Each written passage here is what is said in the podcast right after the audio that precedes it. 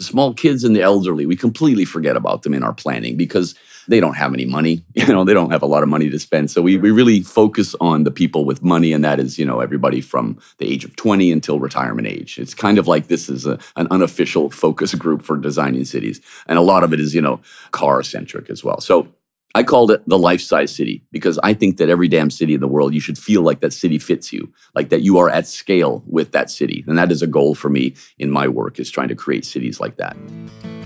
Hi, this is Matt Slepin, and welcome to Leading Voices in Real Estate.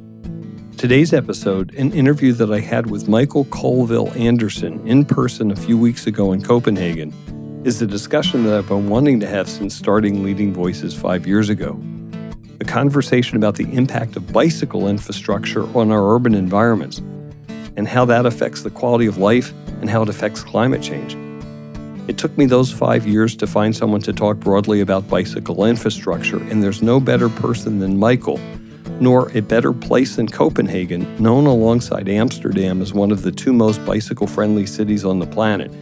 And as you'll hear in the conversation, a city where 60% of commuting, yes, I said 60% of commuting is done by bicycle.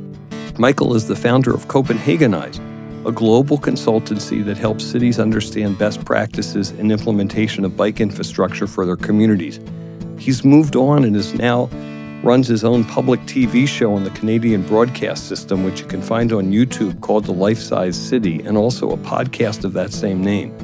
He's a frequent public speaker and TED talker on this topic and we recorded this conversation live and in person in his living room in the Frederiksberg neighborhood of Copenhagen on July 24th. Listeners know that I'm one of those guys who puts on spandex and I do 30, 40, 50 mile bike rides on the weekends. And while many of you do that early morning run on business trips, I'm the one who goes over to the corner bike share and I rent a 50 pound bike for an hour and I explore the streets on a bike I've done it in Houston, Nashville, New York, Washington, D.C., Boston, San Francisco, Paris, Copenhagen, and other cities, and each time I do it, I find myself smiling and seeing a ton of the city, which you just can't do by foot. One of my favorite experiences was about three years ago, finishing up a backroads tour in Denmark with my daughter Callie. We were riding the last five miles to our hotel in Copenhagen, merging into the slipstream of bike commuters in the oh my God, it feels safe and protected with bike lanes. Seeing people in suits coming home on their bikes, moms and dads bringing their kids to and from school, bikes with baskets full of groceries, people young, old, out of shape, and in shape, all just pedaling on their clunkers to get where they need to go. Trying out the bike lanes in these cities really helps you feel the culture, and for me, and I'm sometimes a grouchy and too serious a guy, I sit there riding and smiling the whole time. This is part two of this year's August Leading Voices conversations about the built environment and climate change. Two weeks ago, we had Sara Neff from Lendlease on the show, and now this conversation with Michael. Sara spoke quite directly about climate change, and Michael speaks tangentially since he's not really an environmentalist. He's an urbanist and a deep believer that creating bicycle infrastructure, getting people out of their cars, and having cars no longer being the driver of our urban infrastructure will improve our cities' health outcomes, smiles on faces, and yes, the carbon footprint of our cities. The resonant thought for me is how do we as a real estate industry help promote change? And we know it will indeed be about change, be it on carbon footprint directly, as Sara discussed, or parallel change to infrastructure and behavior, as Michael suggests. In some fashion, with the myriad of challenge we're facing, we in the real estate are all in the change business. And of course, people are a big part of the change business. We know that in our search work. I think in almost every search I've done, we're seeking candidates for leadership positions who bring new school approaches to the business, always looking to improve and evolve companies towards best practices as the industry keeps getting more sophisticated, institutionally driven, and indeed involved with ESG. That's our job at Terra ZRG. And as always, thank you to my company, ZRG, for sponsoring the podcast. I hope that you enjoyed today's episode. And I know I keep saying it, but please share this one with a friend. This episode is less insider baseball about real estate than an urbanist discussion and a deep dive exploration to figure out how to bring some of that European magic to our cities as well. So please share this episode. Please, if you have a few minutes, rate us in iTunes or your favorite podcast app. Please subscribe to the show And if you have comments or questions about the podcast or your company's evolutions and needs on the people side, please email me at mslepin at zrgpartners.com. I hope that you enjoy the conversation with Michael and remember to get on that bike. And by the way, you can check out my rides in Copenhagen and in Scandinavia on this trip in my Strava feed, to which I'll provide a link in the show notes.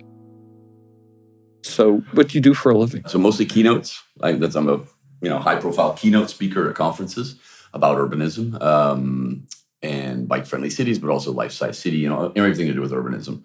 Uh, TV series. That's basically what I do. I also have a Danish TV series, which isn't translated. Uh, you know, it hasn't traveled, but it's a, a, Danish urbanism TV series. So I mostly do television.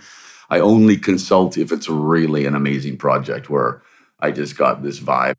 You got 400,000 people riding a bike, you know, every day in Copenhagen, more than in all of the United States put together for transport, right? It's right. just in this city, um, let alone Amsterdam or whatever. But um, you know, none of them identify as a cyclist, right? There are cyclists in the statistics, you know. Oh, the number of cyclists increased on this street, the city will say, but like these people are not cyclists in the sense that Right. if I'm in a bar in the States and I meet a girl and I tell her I'm a cyclist, you know, she's going to get like scary images of me in spandex and then probably walk away, right? but here we're not cyclists, we're just people riding bikes. Right. know? Yeah. And that's important distinction, especially because I'm here as both a person who rides a bike, Mhm. but I'm a cyclist. Mhm. And I just yeah. did a week in Norway and Sweden on Yeah. back roads Yeah. In spandex, and I loved it and had a great time. Cool. And it was exercise, and you have to be fit and all that stuff. Yeah. But in bicycle for transport, because we just walked here, so we just walked two miles to get here, Mm. and we saw more bicycles passing us by, and it's just normal people having normal life getting from place A to B. I'm just a bicycle user. Yeah. The French actually have the distinction in their language. They have a cyclist, cycliste, Uh-huh. which is spandex and Tour de France kind of stuff. And then they literally invented a phrase, bicycle user, to distinguish the two. And we can use it also in Danish. I've heard it in some other countries, but uh, other languages as well. But yeah, there's, it's literally, we have that distinction, which for me is incredibly important. In my book that I wrote, like, you know, Yeah. I, I use it as much as possible, bicycle users, right? Oh. You, and you do a good job. I, I did not bring the, the book for you to sign it because it was too heavy to carry right, for two and a half miles, but it's, it's there and our readers will recommend to it. So let's not talk about cycling for a few minutes and let's talk about what the life size city means and what urbanism means to you. the phrase "the life-size city" was something that I coined. Um, oh, I don't know, eight years ago or so. Um, my daughter Lulu, who was just here, you just met. Yeah. From the age of three and a half, this brilliant mind just started blurting out nuggets of wisdom about urbanism. You know, in her broken three and a half year old Danish, right? But she just observes stuff. Still to this day, even though she's a big dorky teenager, she's still sharp with her observations. So she was just saying stuff, and I went, "Oh my god, I have to start writing this down." And then one day, just outside here, we're waiting to cross the street. She's four and a half. We're holding hands. She was kind of quiet for a while. And then she just suddenly turns and looks at me and says, Daddy, when is my city going to fit me? Quote unquote. And I went, Oh my God, this is one of those ones. This is awesome. And I'm going, Girl, you're going to grow, you know, you know, eat your vegetables, haha. And she kind of gave me this look, you know, like a rhetorical question look, Right. right? Oh, geez, relax, grown up. It's just a rhetorical question. So that was an amazing observation. But what happened was that I literally for the next three or four weeks was obsessed by this idea. Mhm. You know, she doesn't feel like the city fits her, right? She's little. The garbage cans are her height. Buildings are out of scale. Big cars are going past. You know, the you know intersections are even here in Copenhagen. Some of them are big, right? So I, I got her point. But then I'm thinking, does my city fit me? I'm mm-hmm. obsessed by this thought. And some places in Copenhagen, I'm going, oh yeah, like there was a poster of me on the wall when they were planning this street. You know, that's how it feels. It was, you know, made for me alone and you if you cycle down it or walk down it. So other streets here, nah, not so much. Most other cities in the world, not so much at all. So that became this amazing idea from her brain. And I said, I got to call it something to honor it, right? It's got, mm-hmm. this has to have a name. So I went, you know, she doesn't feel life sized Mm-hmm. and she has a life. She is a life in this city. The elderly in our cities, same thing, right? The small kids and the elderly, we completely forget about them in our planning because they don't have any money. You know, they don't have a lot of money to spend. So we, we really focus on the people with money, and that is, you know, everybody from the age of 20 until retirement age. It's kind mm-hmm. of like this is a, an unofficial focus group for designing cities. And a lot of it is, you know, car centric as well. So I called it the life size city because I think that every damn city in the world, you should feel like that city fits you, like that you are at scale with that city. And that is a goal for me in my work is trying to create cities like that. Makes sense. And, and it's interesting. Uh, I'm thinking about Tokyo for a minute, where there's huge buildings, But the step down in most of the neighborhoods and the streetscape feels very life size, massive number of people. But there's an excitement and a relatability to it. And then if you look up, it's a whole different story. Yeah. But in Copenhagen, and we were just in Oslo, totally feels at the size and scale that you feel comfortable. Yeah. I often talk about, and I probably will more in our conversation, about how we lived in cities together for 7,000 years, right? right? And looking at all of these cities across the board, different continents, you know, cultures that didn't know each other existed because we, you know, you know, far away from each other. We were basically creating the same urban fabric everywhere. An Aztec city, an Inca city, the uh, Roman cities, the Mesopotamian basically the same urban structure. Big public squares small homes everybody had their life outside and that scale was very very life size so that, that is natural to us. That is you know, almost urban anthropologically correct then the automobile came along in the 1920s really and we started letting it into our cities and that changed everything across the board Every, like so the list of things that that changed in our mm-hmm. mentalities that we aren't even aware of is, is massive because of the scale of the automobile we needed more room for it. We started dumbing down our architecture because you know you don't need like if just looking out the window here you can see the amazing brickwork on the sixth floor across the street. Right. you can see the gargoyles and the, you know all the details that they put so much effort into in architecture for centuries. You didn't need them anymore because you're just blowing down the road at 50 kilometers an hour. So they literally dumbed down the architecture. You know this mostly in the states you have like your uh, shallow um,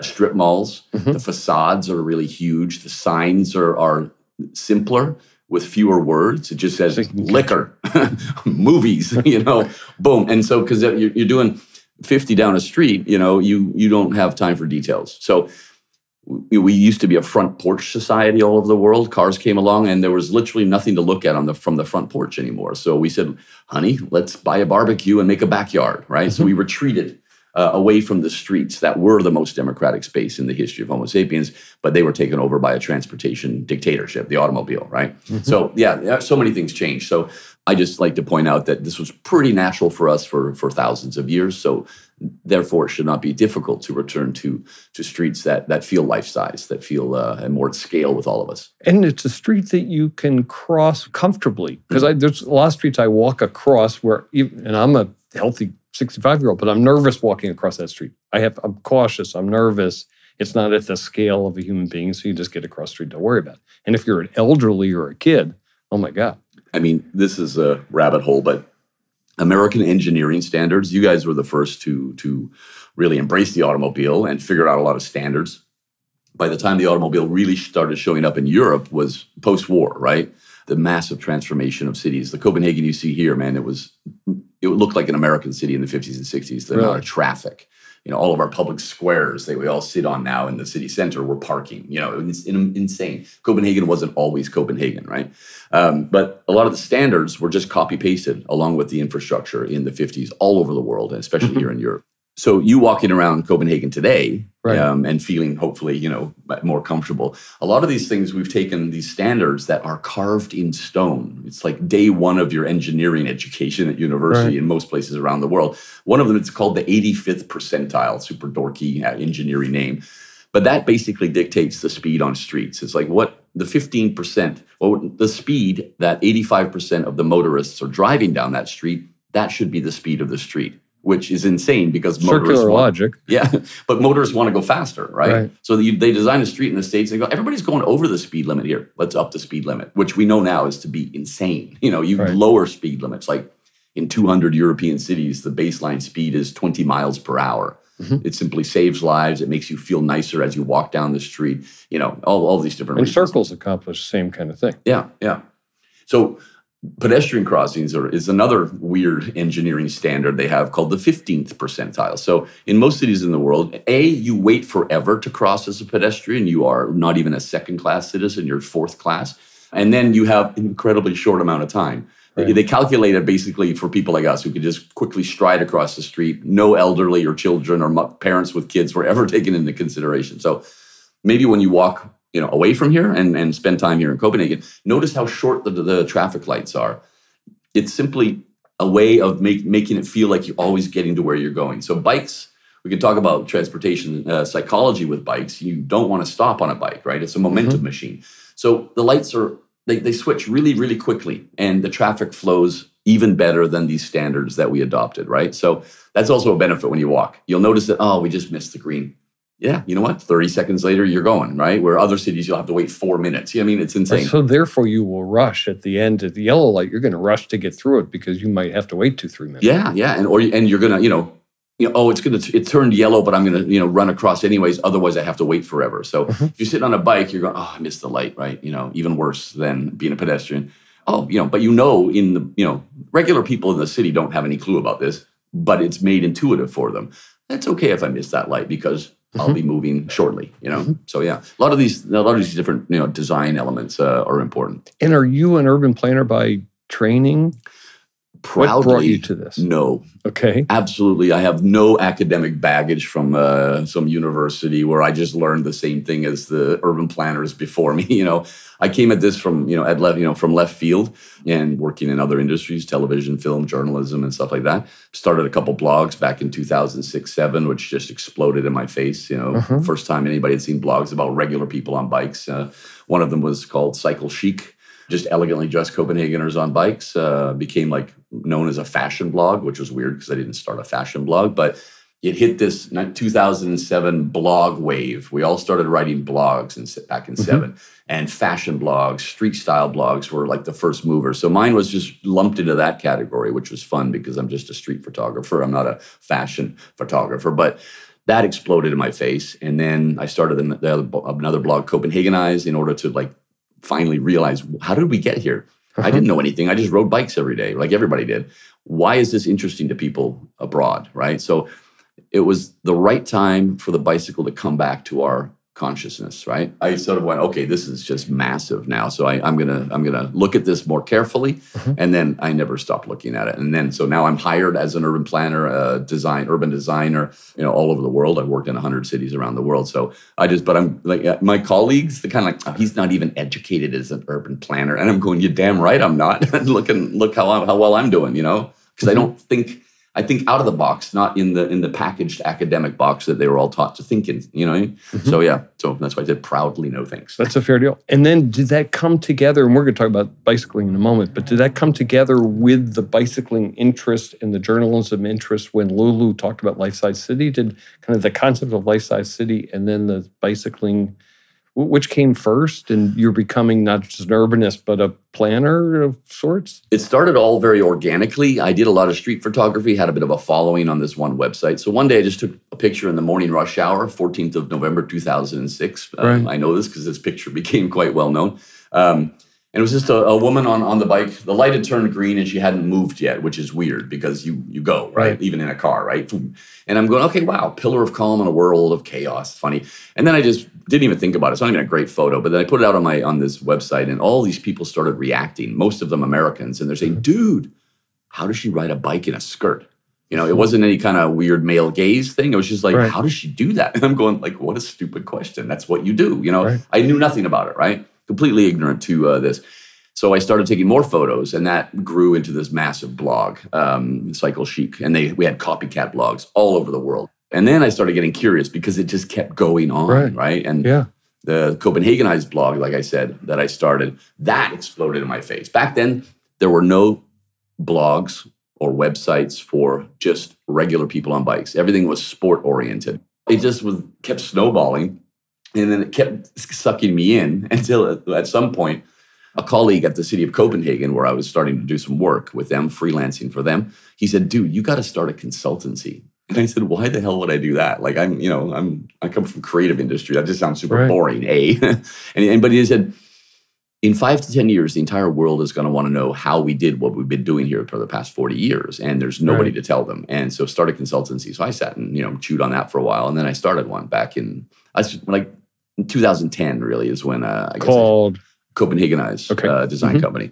And then the Lulu thing, that came later. I don't know Okay. where that came from. That's just her beautiful brain that started thinking about it. And then so everything is a continual snowball, you know. Uh, now I'm pretty established in what I do, but it was just like, oh, okay, I, you can't give this up. Oh, I have to go do a consultancy. Oh, I'm getting jobs from cities around the world Right. almost right away, you know. So yeah, Um, I'm fine with all that. It was just, but it was a weird, uh, you know, uh, fork in the road that I was pushed down in my otherwise you know, normal career. Right. Right. Yeah. And and how much it's funny. I keep pushing back talking about bicycles, but Mhm. how much did Danish design matter to this and matter to how it worked here?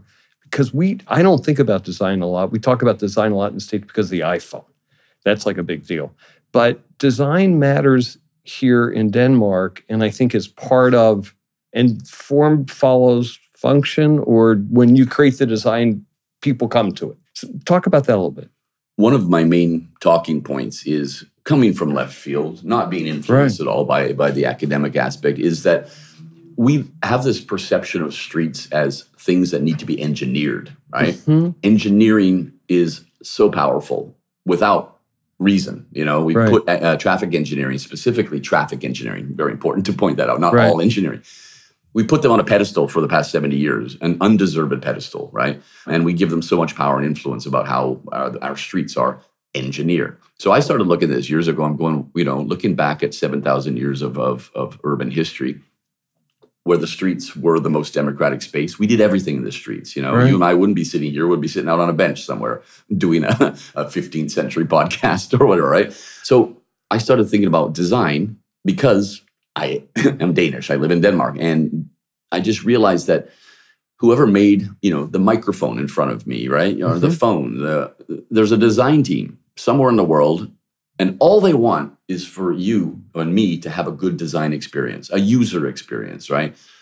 The iPhone, the Samsung competitor, right? Right. It's all designed so that we keep using it and it's good, it's functional. So the other the other thing is, yeah, this is one of the world's great design cultures, and I don't know really other places uh, where it is so deeply ingrained. My kids have design classes from the third grade, and they learn on day one, Danish design is practical, functional, elegant. Boom. And that's all it is. There's nothing else. Go make something. So, like, you know, little dorky third graders come home with weird things they made, but they have to make it based on those three principles. So, my question still today is like, why don't we design our streets for the humans that use them like we design everything else in our lives instead of only relying on engineering most of which is based on mathematical models you know from the 1950s and no there's no new thinking in engineering and there never will be because everything is pretty simple and done.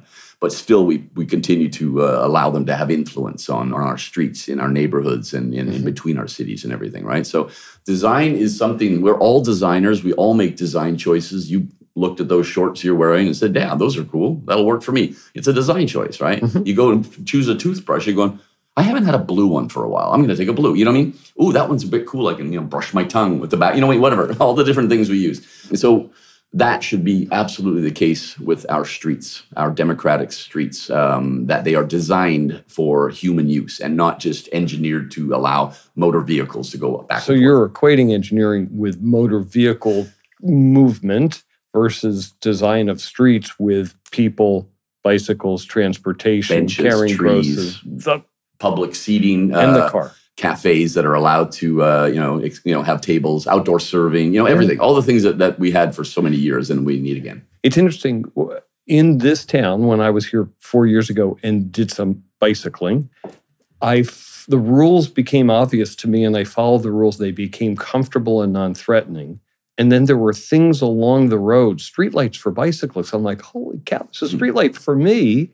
And then there were little places for me to put my hand at a streetlight or to put my foot to rest it. Yeah. And I knew exactly what it was. I knew why it was there, even though no one told me. It was really design does create people to move around in a way that you're asking them to do. and good design eliminates any bad behavior you know uh, the railings and footrests that we have around the city that you mentioned the city put them in and when they their their narrative was hey we're just going to put these in to spoil cyclists that was literally what they said Uh-huh. it has a minor behavioral advantage in that uh, you know you don't want to stop on a bike so some people might continue to Do try thing. crawl and maybe you go a little bit too far into traffic but there you, you just put your hand up you stay on the Oh. saddle and you pull yourself into motion afterwards so they never ever had a how to use this sign on them Uh-huh. everybody just went oh my god that's totally awesome because if you're going to be walking around the uh, copenhagen so if you see like a light post Uh-huh. or some kind of post that is near the stop line on the cycle tracks on the Mhm. on look at the this one level of it. It's rubbed smooth because even there, people will. One person's going to lean right on the, on the light post. It's, it's like it's like the bicycle urbanism version of Buddha's tummy, right? We just rub it smooth and all over the city. It's so cool. So yeah, we interact with our city. You know, we lean up against it, and the city sort of supports us when we need it. Right? That's good design. Uh-huh. Last question before we really talk about bicycles is about bicycles in non-temperate cities.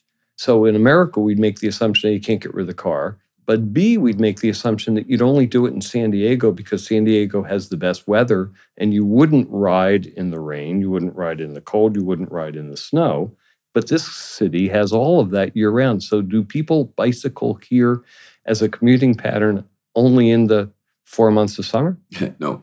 75% of all the cyclists here, and I think there's about 400,000 people riding a bike for transport every day in a, uh-huh. in a normal period. Right now it's summer holidays, right? But uh-huh. 75% ride all winter, you know. The goal is making the bicycle the fastest way from A to B. I call it A to Bism. Uh, and this is basically plugging into what every Homo sapien who's ever lived wants, mm-hmm. and that's to go effectively and quickly from A to B. Right. And again, we do it all day long in our daily lives. You know, you're at the supermarket and all you needed was one thing at the back, and you're you're going to navigate. Okay, what's the quickest aisle to get out? You know, or you're you know in a restaurant you have to go to the bathroom. You navigate. You know, mentally, what's the quickest way around the tables to get there? We do it all day all day long. If you make the bicycle the fastest way from A to B, which it is in this city by far, it outcompetes all other transport forms. People will do it. It's it's that simple. A lot of the narrative in North America. Um, is ride a bike. It's good for you. Save a right. polar bear on the bicycle today. Climate, you know, climate right. change and uh, get healthy. It's all that, and we know that. Humans know that. If you if you tell me that I can go anywhere I want in this city quicker quicker on a bike, right. I'm taking a bike. Right, and, and and weird people ride bikes. people who don't want to ride a bike have, are seen on bikes because it's simply the fastest way. and it's not hard to do, and it doesn't require great great uh, athletic capability. No, you see who's riding around here. You know, uh, you know, you can ride through on your uh, on your racing bike, and you know, you'll have a mother with two kids and shopping on her bike blow past you like you're carved in stone, right? And then you realize, okay, this is different, right? So, I mean, it's it's so deeply ingrained uh, in in the in, in the culture here, um, but it's also designed to be the quickest way. If we want people not to drive a car, we right. have to make driving a car difficult. We have to use road design. We have to make it more expensive. Here we have 150% tax on new cars. Uh-huh. It's a really wealthy country, so car sales are going up every single year. So it's not we need to up that tax, the right. tax on new cars. But we're doing everything we can to make it difficult. One-way street systems through the city center, you know, where you ride a bike and you're there in two minutes. You drive a car, it takes you 15. This is this is we talk about carrots and sticks, right? right? And there's there's no carrot here. All we need is the biggest stick in the history of urbanism in order to at least cut the number of cars in our cities by half. That's uh-huh. just a good place to start. I'm not the car-free city guy. It's never going to happen, but let's just get rid of half of them, you know, oh, and, and then use that space more intelligently. It's funny, we hit a corporate retreat a couple years ago, and at the end of the afternoon session, we had 45 minutes to get across the city to go bowling together. And I hopped on a city rental bike, which I'd paid for a monthly. So I'm, this is free. Mm-hmm. And the other nine people got into three different Ubers. And I rode across the city at rush hour and I beat them by about 20 minutes. And they were all late by about 15 minutes. and I had a smile on my face and they were all pissed off. One thing you see with cyclists, I think this is true. Cyclists kind of smile and car drivers kind of like don't there's not that smile on their face unless they're on the highway and going really fast. Oh, absolutely. I don't well, there's one thing like years ago when I started the blogs and it was all becoming very international, one guy's going, Hey, I'm a cyclist from somewhere in the States. And when I'm riding my bike and I see another cyclist, I wave. Mm-hmm. And this was really before we'd done a lot of films and, and photos. He says, Do cyclists wave at each other in Copenhagen? I'm going, Oh my, no, God. I can't wave at 10,000 people a day. That's just boring. And, and, and I'm also Nordic, so I don't want to wave at people. You know, I want to be moody and Nordic. But sure, you're, you're at a red light on a super busy intersection in the morning rush hour. You got 100 cyclists every light cycle, you know, right. in, in, the, in the intense rush hour. Yeah, you might flirt with somebody. You know, your eyes might meet uh, somebody next to you. You might say, oh, that dude's got really cool shoes and think I wear. I wonder what brand that is. You know, we don't talk, right? It's not. We're not. We're Nordic, but we still you're basically elbow to elbow with your fellow citizens. You're forced to be, right? Somebody you're waiting for the light to change, somebody sneezes, or somebody coughs, or somebody's Mhm. talking on their on their hand-free telephone. Like you have all these human sounds. You sit in a car, all you got is, you know, a vacuum and maybe the radio playing if you're if you've got that on. You know, you, you're not interacting at all. You don't see any human forms. You don't. All you see is like uh, the shoulder up, right, and one side of the head. When On a bike, you see humans all around you all day long. That is anthropology. That's you know Right. transport anthropology. You're interacting with your citizen and your fellow citizens in their full form and listening to you know all the sounds that humans make. So you know what I mean? Like, uh, Yeah. and then the smells. You know, you could ride along in the morning rush hour and you just slip into this wake stream of somebody who just you know washed their hair and it's this really nice smell oh, and you just sit and linger in that scent you know and then and then you go off you know like, it's a sensory experience cycling in a city like um, like copenhagen where it's normal people regular people doing it right Yeah, and also the regular people I've noticed just walking around the street. If you're noticing someone else, you may notice their socks. You probably don't notice their bike. For us cyclists in spandex, we look down and see what kind of bike they have and how nice it is. But here, the bikes are all kind of pedestrian or mundane or utilitarian. And I wonder, and for me, I'm also worried about the place I'm going to park my bike. But I have a fancy road bike. I care about if it gets stolen, I'm in trouble. But if I have a bike that I see on the street here, just leans against the wall and it may be locked or not. Like, talk about do people steal these things or no? we have bike theft here. I think in copenhagen you know which it's about what 750000 people in, in the main part of the city here. Not all the municipalities around us. That's even it's like 2 million there. But i think we, we get how many? Like 20000 bikes stolen every year. And you know of course it's irritating to get your bike stolen. I, I try to explain in the book something that is really hard for a lot of people to understand but this even a friend of mine at the city of copenhagen a planner he says bikes get stolen but who's stealing a bike it's somebody standing there who doesn't have a bike so they mm-hmm. take a bike if it's unlocked, like you know, if you, you forget to lock it, and, and and that's you know, yeah, it's illegal. Stealing's wrong, but it's super interesting to try and and understand how we all just kind of feel that bikes are belong to all of us. Two thirds of Danes have said that they've tried to steal a bike. That's like a you know, it's we, you, you do it at, you know you think about it at least, or you, or you've done it when you were you know younger or whatever. So it's like it's like it's like a big bike share system Right. for the past 130 years because the bikes are just generally like you say uh, utilitarian right? They're you know with a basket and a back rack or whatever. So yeah I, i'm not condoning stealing bikes but like it, i just under try to understand the mentality. It's like that's my bike and that's gone so i need another bike so i'll take this bike right? So bike theft is a thing but i'm not saying i'm okay with that. I just kind of understand that it's all of our bikes you Mhm. know we have a kind of a you know casual relationship with bikes So I want to contrast with you and maybe not pick Copenhagen. So pick another city where it works really well.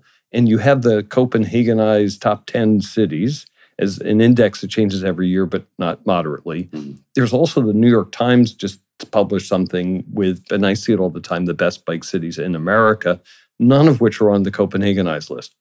And so I want us to get there in the States. And so I want the, maybe the rest of the podcast to, to talk about how we make this work there. But I want to know what it looks like where it does work well and how it got there because it didn't magically happen.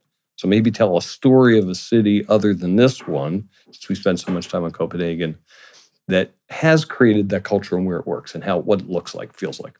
back in 2011 one of my staff members found some article online virgin airlines blog you know it was like a travel one into oh the world's top 10 bicycle cities. And we're going oh interesting. And we're looking at these cities we're going what? This is like some you know some intern who googled for 10 minutes and Right. slapped out an article. We're like laughing. This is it was ridiculous. Um, copenhagen was there but fine. And then and i said okay come on. What where, is there a ranking out there you know that we can use? Um, and there was nothing so we said, let's do it. So Mhm. that was the first time we made the Copenhagenized Index in 2011. And we, I had a mathematician friend. I looked at some of the other really respected rankings, like The Economist. They always have rankings. Yep. And I said, let's let's make it real academic, like real proper, and design the criteria and everything. And then we selected a, a small number of cities just to start. And we just slapped it out on the blog back then, you know, sort of more information for us, you know, as a business. And then that just exploded. Like it's the world's first bicycle friendly city ranking. And apparently everybody really wanted that. and so we did it every two years. And we haven't done it since 19, actually. It was amazing to see how people were so fascinated by it. and trying to understand okay we're not on that list how can we get on that list you know uh, we had cities lobbying us not for money to get higher up on the list but sending us you know here's what we've done last year. Look at how much money we've spent. The right. city of bordeaux in france they like literally send us a little package saying we're, we're doing some cool stuff. We you know we want to get on the list right? So you know, that's a good kind of lobbying right, right. Um, and uh, uh, there was the head of Amsterdam at one point was number one, Copenhagen was number two, and the head of the bicycle program for the city of Amsterdam, she says, "Oh, for God's sake, can you like make us number two? I said, "No, it's a ranking. I can't make you number two. And she says, "Oh, my life is so much easier if we're number two. I can say to the politicians, we just fell from number one to number two. What can we do to get back to number one? Right? So a lot of these cities use it politically, right? Although some of the cities, the local activists and, and advocates." Uh, they talk to the politicians saying we got to do more for cycling and they're going what are you talking about? We're number 14 on the on the on the world's index right? So they just kind of like see we're doing we good. got something. the competition's not really that strong so i think that's why there are some cities on the list that maybe need a lot of work. A list like the one you mentioned the new york times you know yeah you know, if you have a list of the of the best cricket clubs to choose some random sport, you know, in the world, right. there's not going to be any American cricket clubs on that list. But if you only do the world, the America's best cricket clubs, then you're going to get a top ten, right? So you can always do a ranking of uh, the top cities in the states. Um, mm-hmm. But you're right, none of them are on the last edition. But Minneapolis squeezed in. I can't remember what year it was, 2017 maybe. Not a temperate city. No, no, well, I mean, and that that's political will. They just started, you know, paving uh, bicycle infrastructure, and I think the last I heard, they were at six percent, which is sadly incredibly high in the United States. Right? Your your darling bicycle city since the 1960s is Davis, California. What mm-hmm. 75,000 people, university town, and that's that's great, but nobody's ever been anywhere near it. So I think Minneapolis, Portland, they were like the darlings back in you know 2007, so, but they they they haven't done much since, right? So talk about cities that truly are in the top 10 mm. and then American cities and what pieces and components make us get to those places. So what defines places that work really well and then what are the missing pieces in some of the cities in the states? Okay. And we can pick a city to say, hey, here's how we can start solving it there. Well, the top two are, are, always Copenhagen and Amsterdam, so that's boring, right? So we don't need to talk about that. Yeah.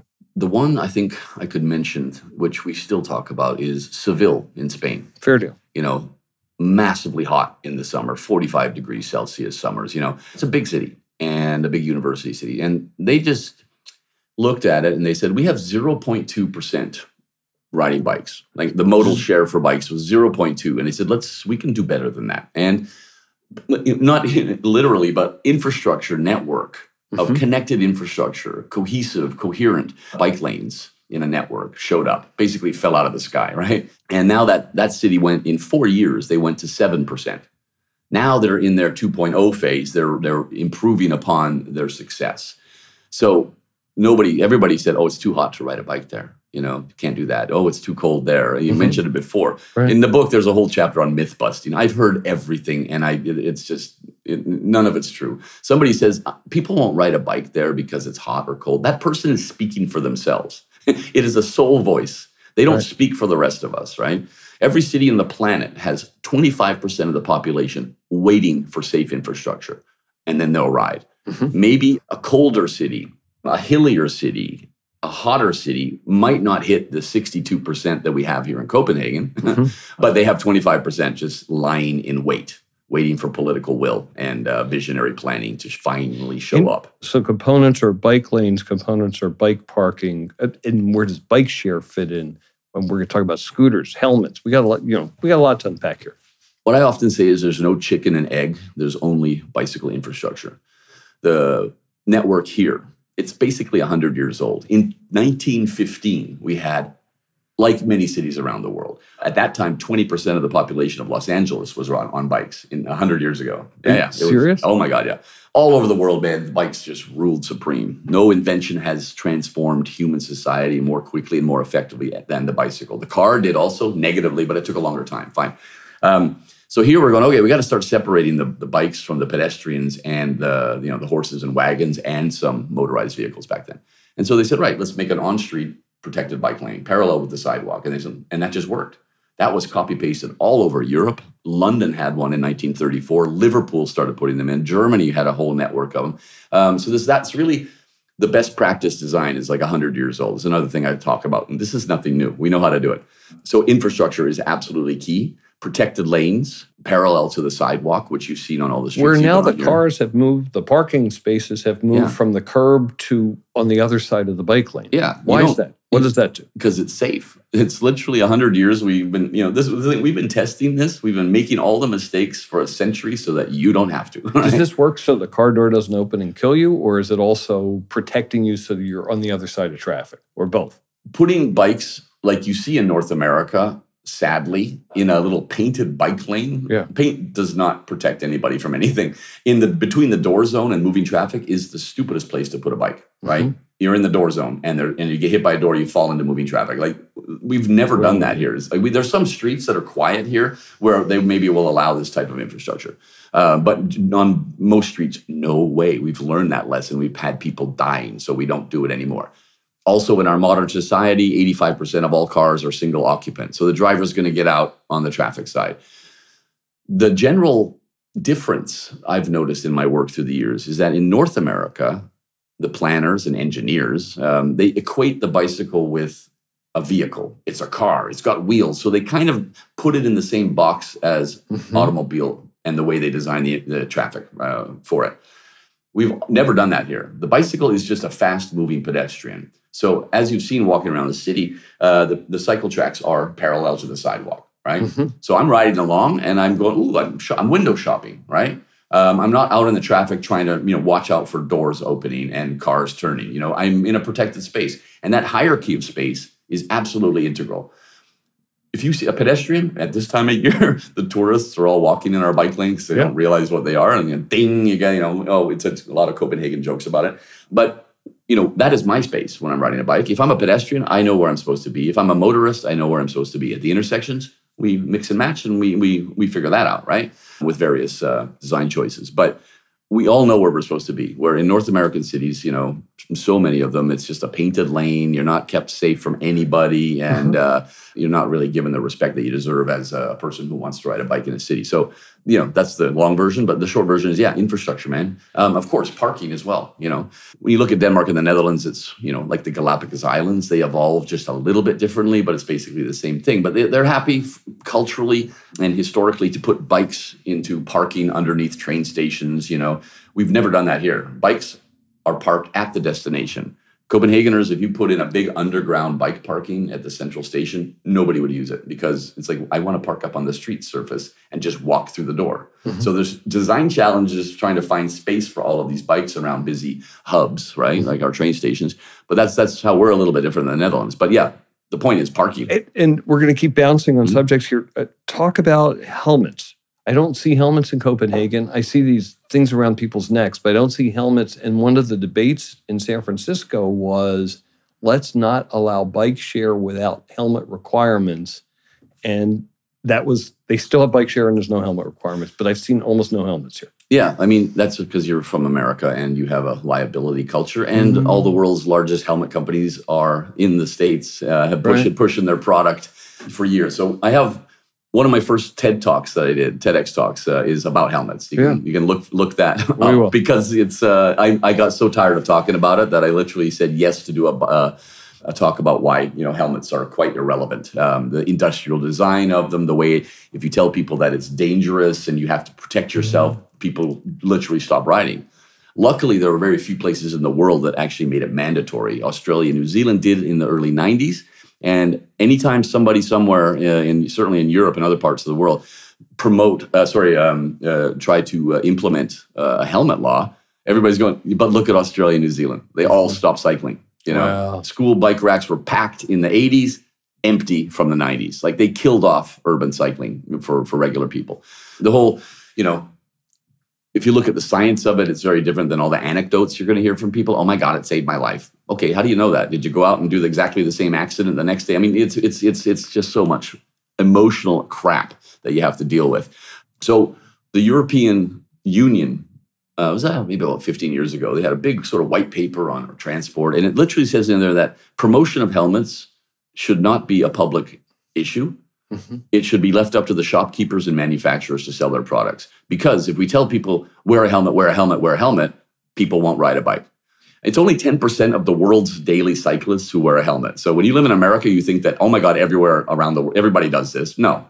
You go to Berlin, you go to Munich, you go to Paris. You know, there's very, there are very few helmets because we know that it's really silly to promote it. If somebody wants to wear one, they can do whatever the hell they want. I don't care. But, but you've also put the money in separating bikes from cars.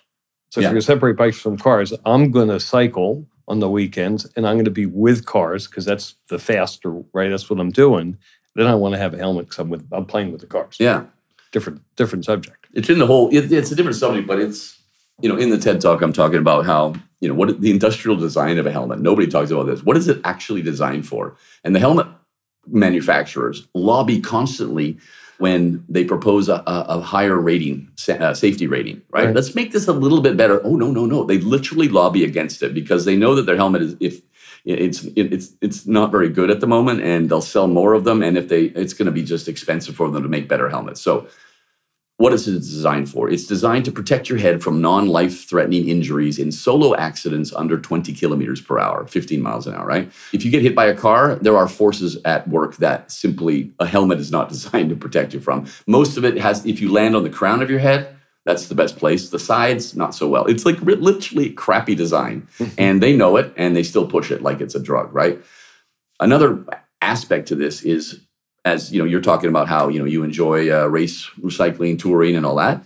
It's really kind of a part of the gear you need to have in a culture like that. Dude, you need the gloves with no fingers, man. What shoes are you buying this year? Oh yeah, I got some new spandex, you know, um, and your helmet and everything. You know what I mean? It's part of the identity of of of that kind of cyclist, right? And fair enough, like no mm-hmm. big deal it's not like that for regular citizens. You know, if I wanted to go bowling, if I want to say, let's go bowling, get your wife back here, let's go bowling, we'll drink some beers, we'll put on some stinky used shoes, and we'll just bowl for a couple hours.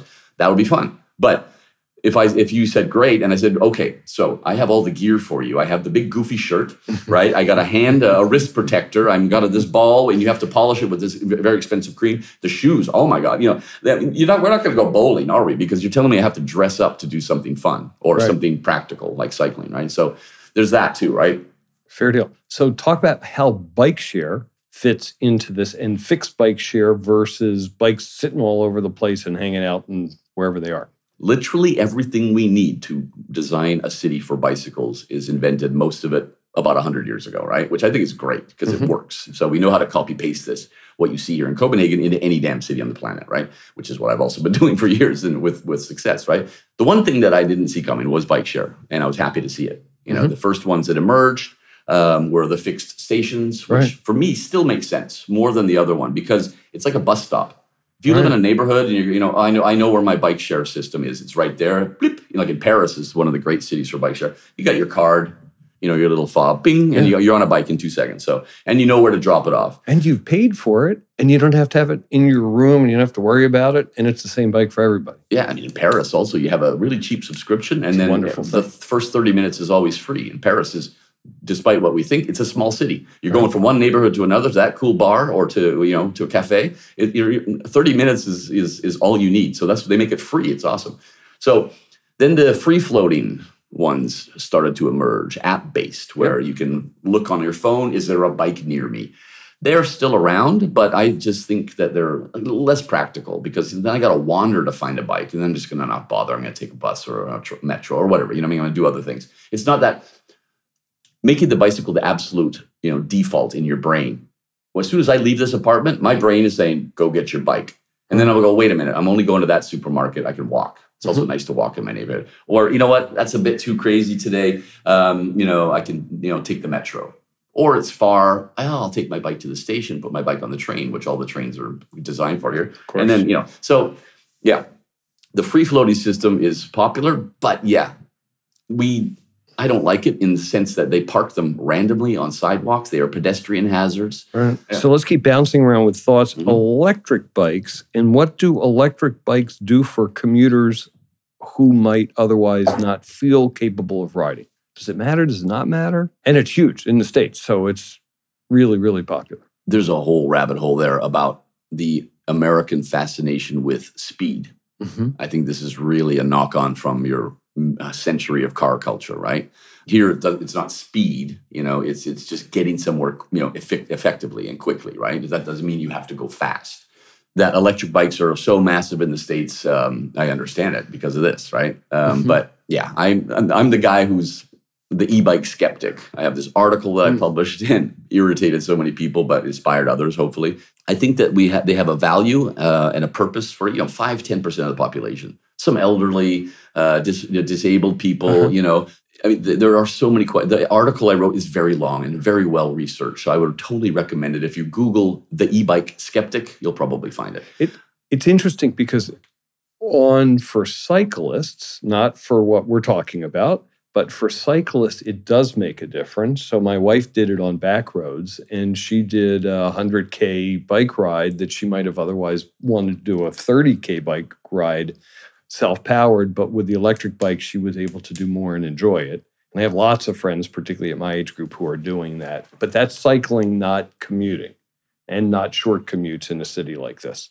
So they're different subjects. It is. And there are lots of sunshine stories, as we say in Danish, uh, yeah. and and I appreciate them all, and it's great. But she wouldn't have done that if if she, you know, that's fine. What I don't like is the hype because that industry who makes e-bikes, man, they mm. are just borrowing all the tactics from the car industry. I've seen websites, you know, the old-fashioned bicycle is gone in 10 years. The world, the future is electric.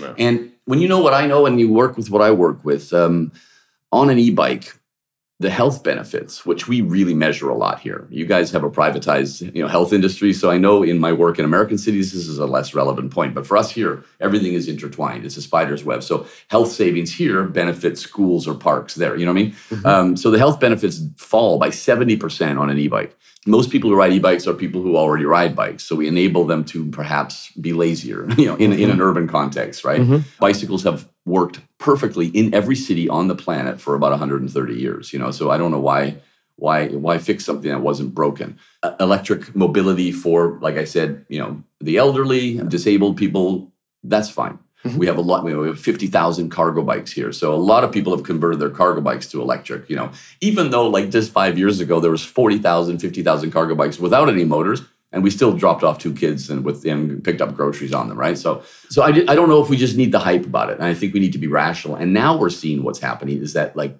injuries and death are like going Higher. up all across, across the board. All um, the countries that um, that that have really embraced them early on you know, China was a first mover here, like years before anybody else. There are cities in China banning e-bikes because people are getting killed and hurt. Um, is that because the e-bike is in the same lane as the bike bike, and then the differential speeds are ones that can't play with each other very well? Speeds, basically. Yeah. You know, the average speed of for cycling in Copenhagen and Amsterdam. Interesting how we just all settle yeah. on this subconscious uh, number is uh, about 16 kilometers per hour, 10 miles an hour, right? Mm-hmm. You don't need to go faster than that because you're just going to work, you know, or to the supermarket right. or wherever you're going, to the cinema. So yeah, then you throw in 25k, right, into a 16k equation. That's never going to work well. also, a lot of people are inexperienced with them. A lot of elderly, like you know, people over 60, uh, are the ones who are getting killed and hurt in the European countries that have embraced it. Germany, Switzerland, the Netherlands. We don't have that many here. It's kind of increasing a bit, but um, I'm kind of glad we don't have them in, in Copenhagen as much. You know, the people who need them, use them. Everybody else, ride your damn bike. But the e-bike industry, there's okay. Oh, this like I've tried to make this short, but it's not working. There's in the Netherlands. There's a city. I have an urban planning friend. A few years ago, he's going, dude. You know, I read your article um, about, and I said, great, fine, whatever. He's going, yeah, but you know what my job is? You know, the, the bike route coming from the north into the city of Groningen uh, in the north of the Netherlands. I'm going, yeah. He says, yeah, you know, my job is I have to make a parallel bike lane now, only for e-bikes because these two kids don't play together. Right. So I'm going, okay, great. So let's you know North American cities struggling to get protected bike lanes, and now in the short amount of time you're going to have to double that up. I mean, it's it's a, you know because of e-bikes, right? So that's that's the issue, really. Um, well, no, it's actually so many issues: health and safety, then you can question now, you know, the the CO two footprint of a of a, an e-bike battery changes. Yeah, yeah, no, but the nickel comes from Putin, so I don't know if that's really cool at the moment. Magnesium from Congo. I don't think they have uh, good unions in the mines in uh, Congo. You know, we don't we don't question how these people are treated. Lithium from South America. All of that shipped to China and then shipped to us. Like I read that one electric car battery has a bigger CO2 footprint, the production of it, Mhm. than an entire fossil fuel car, like an, you know, the ones we knew already.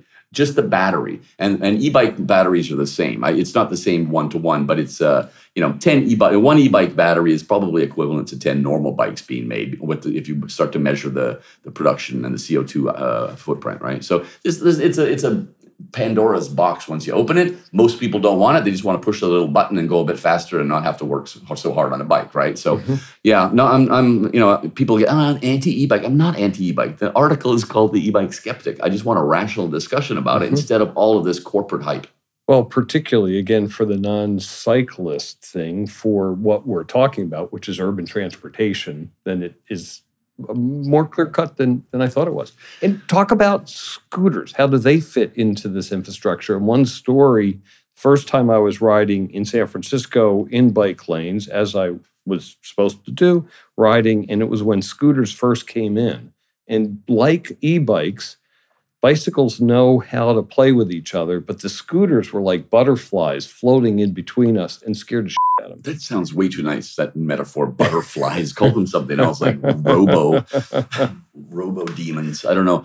Okay, I'll apologize in advance for what I'm about to say. Okay. But in the urbanism context, in transportation in cities context, America remains light years behind the rest of the world. And I'm sad about that. I've worked in the States. I, you know, I go there. I have friends you know, it's really interesting how that amazing country that has this can-do spirit. I know the complexities of why it's not happening, but still, you know, still so far behind. So I still I see on Twitter now some cities go, we just got our e our e-scooters like like you know three weeks ago, and I'm going, okay, we got rid of them in Copenhagen like a year and a half ago. Mm. Paris is getting rid of them now. Milan is trying to restrict them. All of these cities are getting rid of them. They're like the new Segway. The Segway was the future of Oh God, transportation. yes. Steve Jobs put money into it. It was like it's going to be, you know, like what the car was. To Why the did horse. they get rid of them? Again, same as e-bikes, health and safety. I find it dangerous. People are dying. Like in France in 19, where they really landed with a big smack on the sidewalks of Paris. You know, that year, like five people were dead in France, 300 seriously injured, you know, really hospital hospitalizations, you know. So France went, well, that's stupid. It's also private exploitation of public space. They just park on sidewalks. Right. This private company with VC money from somewhere else, they're, and they're clogging it up. And you see the way that they, when they deliver the bikes or redistribute, just redistribute them, they, you know, in the middle of a sidewalk, you have to step around them or over them.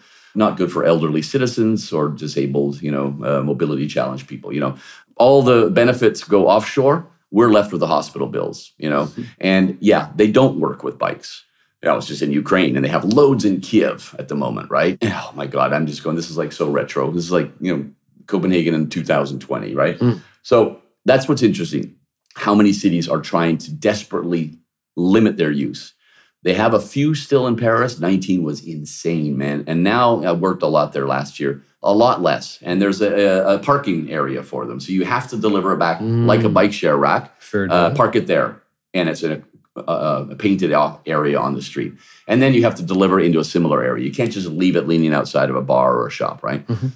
Here in Copenhagen, we went, yeah, this doesn't work, right? We had a kind of one government that allowed it, and then the next government went, that was stupid. Like, you know, Well, you don't know until you know. You Yeah, don't know it's stupid until you try it. One thing I find, if you go over a curb in it, they're they're they're brittle and they're brittle to the person on them. So you go over a curb or go into a pothole, you're going to fall off. On a bicycle, you go over a curb, it bounces back. Yeah.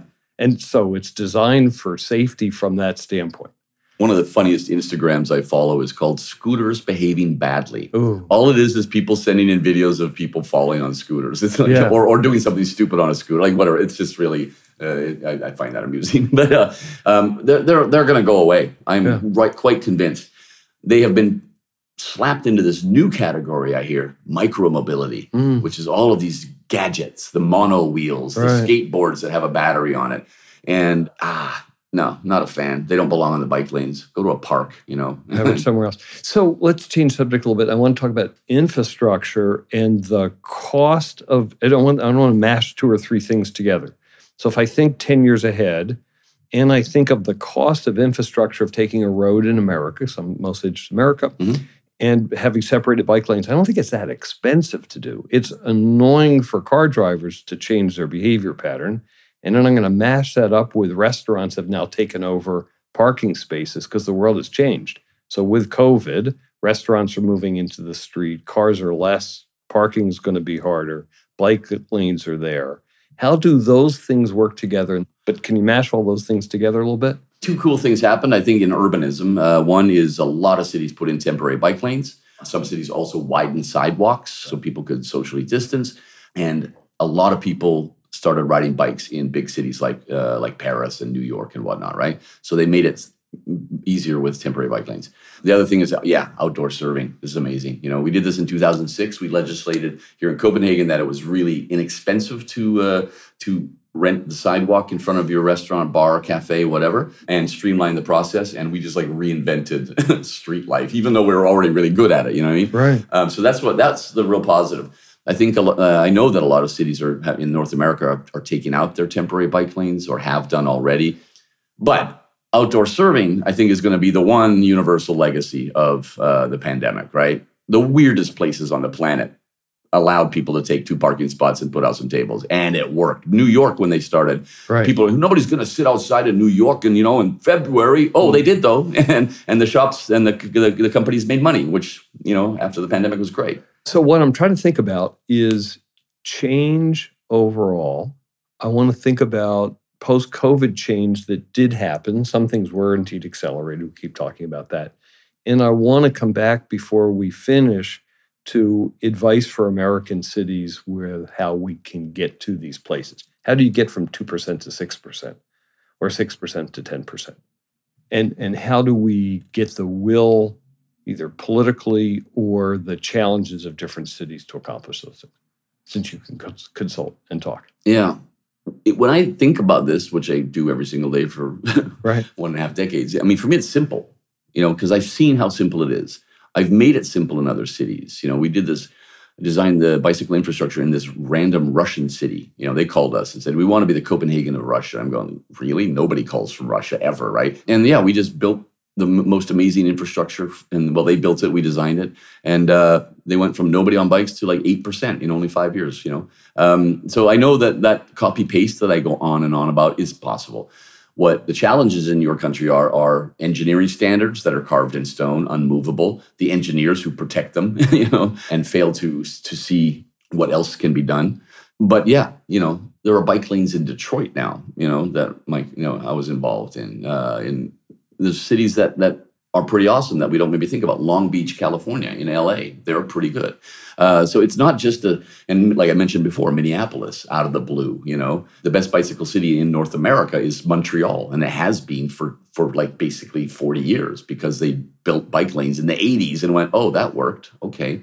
They built them for spandex riding, and then they realized that people were using them for transport, and they said, okay, so they started building out the network the current mayor, she is expanding that network now, right? Um, so they're, they're the really Montreal, and that's a cold ass city in the in the right. winter as well, right?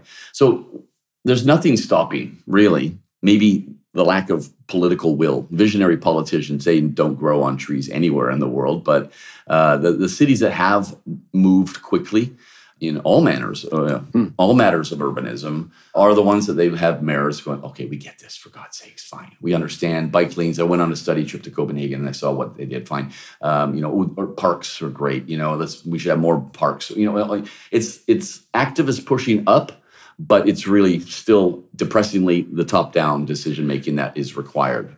Around the world, it is momentum, man. North America, there is a momentum. It's just not as awesome as I wish it was what I try to talk about regarding like spending, right? Mm-hmm. It's really important because, like I said, I'm not a cyclist. I just know that the bicycle is an incredibly valuable tool, the most valuable tool in our urban toolboxes for making cities better. It's the Trojan horse. It's the first thing you need to go in, and then everything else, you know, carries on from that. So it's it's an incredibly powerful tool and symbol. Here we have measured the hell out of it. In the mid 90s, early 90s, I would say, Copenhagen was three days away from going bankrupt. We were a very poor country for a very long time. Well, there was a bailout from the national government, and they said, "Okay, we got we got to keep doing stuff. We got to still, you know, we're still a city. We got to build infrastructure." And they went, "Okay, let's go back to the bikes." Right? We had been doing it in the 80s and stuff, and they said, "Let's just go hardcore." That's all the only money we have. So they just started building what you see outside, uh, uh, mm-hmm. you know, the window here and throughout the city, and that proved to be incredibly cost efficient. So because they also started measuring it. We'd never really done that over the past hundred years. We just built bike lanes and people use them in great numbers. So then we said, okay, what's the cost benefit here? The, the return on investment. So now really there's no other place on the planet that has done such detailed studies about about this. You know, we have like, you know, the left wing, right wing. Copenhagen's very left wing. Even the right wing politicians at City Hall will never vote against bicycle infrastructure because we can just show them documents proving what it's worth. So every time I ride a bike, mm-hmm. one kilometer, this guy in these clothes on that heavy bike I have, right. society earns 23 cents, euro cents, but it's, it's, it's kind of equal at the moment with the dollar. Fine. Every time somebody drives a car one kilometer, we pay out 87 cents. We never see it again. It disappears. It's the worst business model in the history of transportation. Bicycle, bicycles as transport is the best. Like I'm not, I'm not an so economist, why? but this just Give makes me sense. some of the argument. What's the justification? What's the 23 cents with 87 cents? We well, may end on this subject, but this is important. Car wise, um, the 87, it's like it's public health. Mm-hmm. These people are not healthy literally you inhale more toxic fumes from traffic sitting inside a car than riding a bike next to it right so there's we're just we're just killing off these people you know and in a european society we should be taking care of everybody right also time lost in traffic that's always in a car basically the uh-huh. fact that like asphalt we have to continuously change it right. because cars ruin asphalt destroy it 16000 times faster than bikes do on a on a bike lane with asphalt, right? So it's just a, this never-ending story. The infrastructure over and over and over, over, and over. again. That's why we have 150% tax on new cars here because we're trying to get some of that damn money back.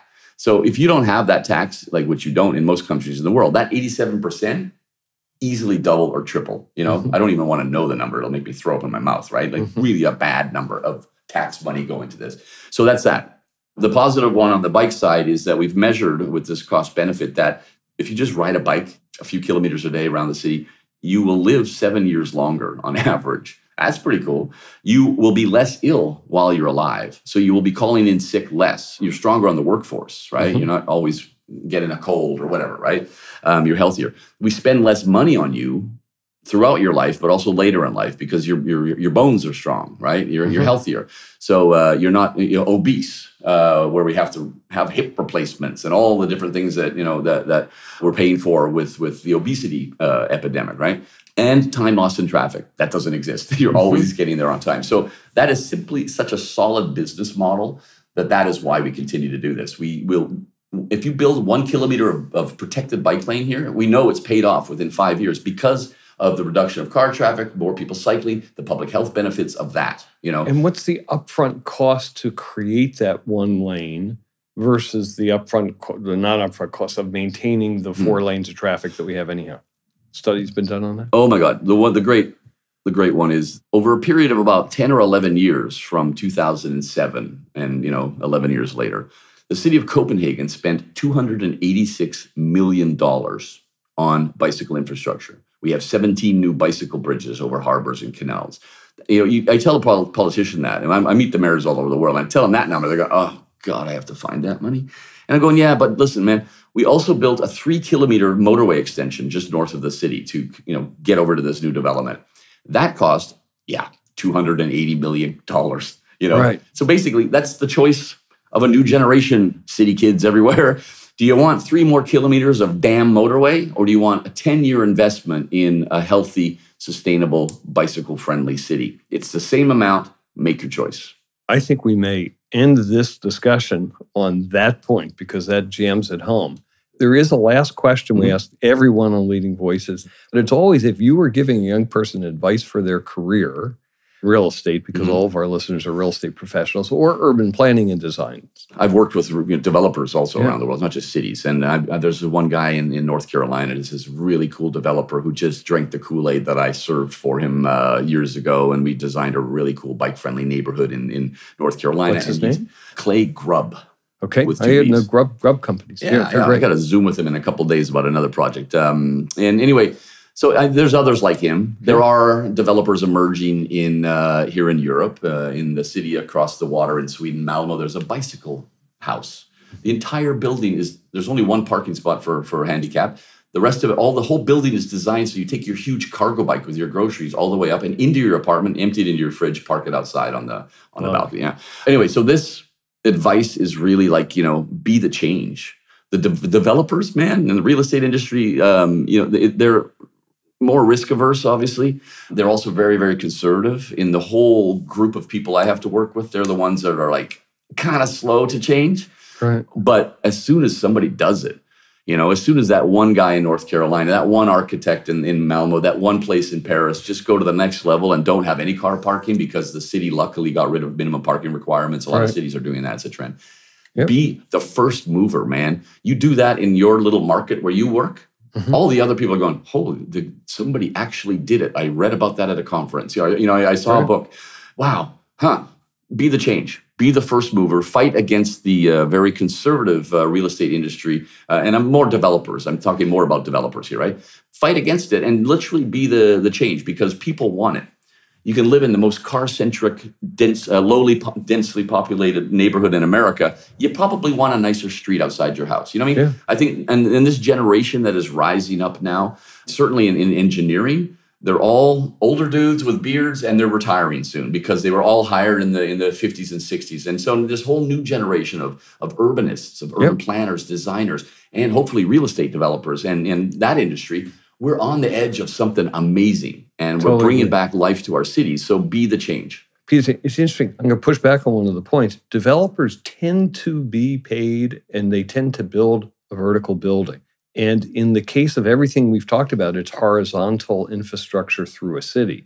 So they'll the developers are conservative because they have to plug into something. sure They can make their building bike friendly, Mhm. but if the city isn't bike friendly, they're, it, they can't make that change. And yet, I find it ironic that I'm not arguing with you. I'm Yeah. just saying, all over the planet, man, you see these huge billboards for the coming condo buildings. Like whether you're, I've seen them in Bangkok, in you know L.A., in European cities, and they have their photoshopped images there, and there's always somebody on a bike. You know, what I mean? Yeah, like it's, it's like happy people walking or riding a bike around this development. Then you look at the street around that the, the new building, there's nothing, right? But it's still.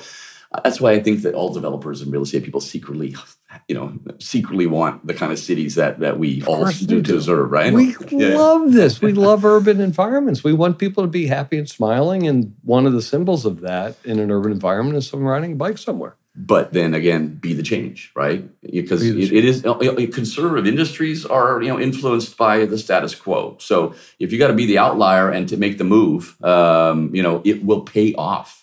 You know, you will be a legend in your own time. Other developer, you, we got to start this ball uh, rolling now. So I, I mean, I just think that the developers that I know who just went, forget everything that I've been learned and taught, for, forget what all my colleagues think I'm going to do. I'm going to do it. And they do it, and it's a success. And then everybody copies them. So be the legend in your own time. Be the change. I love that. I'm going to ask you one last, last question because this is for you because you just got back from the Ukraine and you're doing a fundraise for getting bikes over there. Talk about that.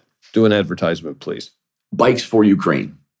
Bikes number four, Ukraine.org is our crowdfunder because I was contacted by uh, some Ukrainian cities saying we are screwed in so many different ways. Uh, bombed, lots of refugees in cities Right. who can't get around. So we need bikes and we don't have en- enough bikes.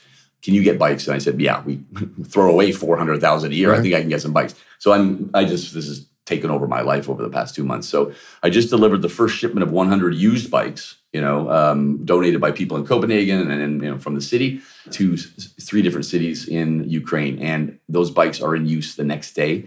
In rural areas, they the social workers need them to get food and medicine out to the elderly. There are no buses anymore, which there always were. The Russians bombed them, or the Ukrainian army took them for troop transport. Gas crisis, uh, gas shortage. Uh, there's literally nowhere to get around. So they are needed so desperately. So I've got the bikes. I need people to help me crowdfund it so I can continue to send bikes to Ukraine. And I, dude, I was just there, like I said, for two weeks. Just got home, and you just rock up with a van with some bikes. They are so grateful. First of Oh, all, man. thank you for coming to the Ukraine and standing with Ukraine. They're so touched that, that you made the trip. And then these, you know, thank you so much for the bikes. Like it's it's just a tearjerker every single time. So bikes for Ukraine, man. I could literally rock up to Ukraine tomorrow with 100,000 crappy used bikes from Western Europe, and they Let's would be fixed in eight seconds and, uh, and, and put to use. Lifelines for these people. It's not just nice to have a bike. It's like this will be a life changer for so many people. So bikesforukraine.com. Donate today. Dot .org. Dot .org. Dot .com. bikesforukraine.org. Beautiful. Donate today. we have a. GoFundMe going there, so you can put some money on We'll that. do it. Thank you. Thank you for listening into Leading Voices, and I hope that you enjoyed today's episode. I have a request. If you enjoyed the episode and found it to be valuable, please share it with a friend or two. If they're podcast wary, take their smartphone in your hand and subscribe for them and teach them to listen. You'll change their life. Seriously, thanks for listening and keep in touch. You know you can reach me at matt at terrasearchpartners.com. See you next time.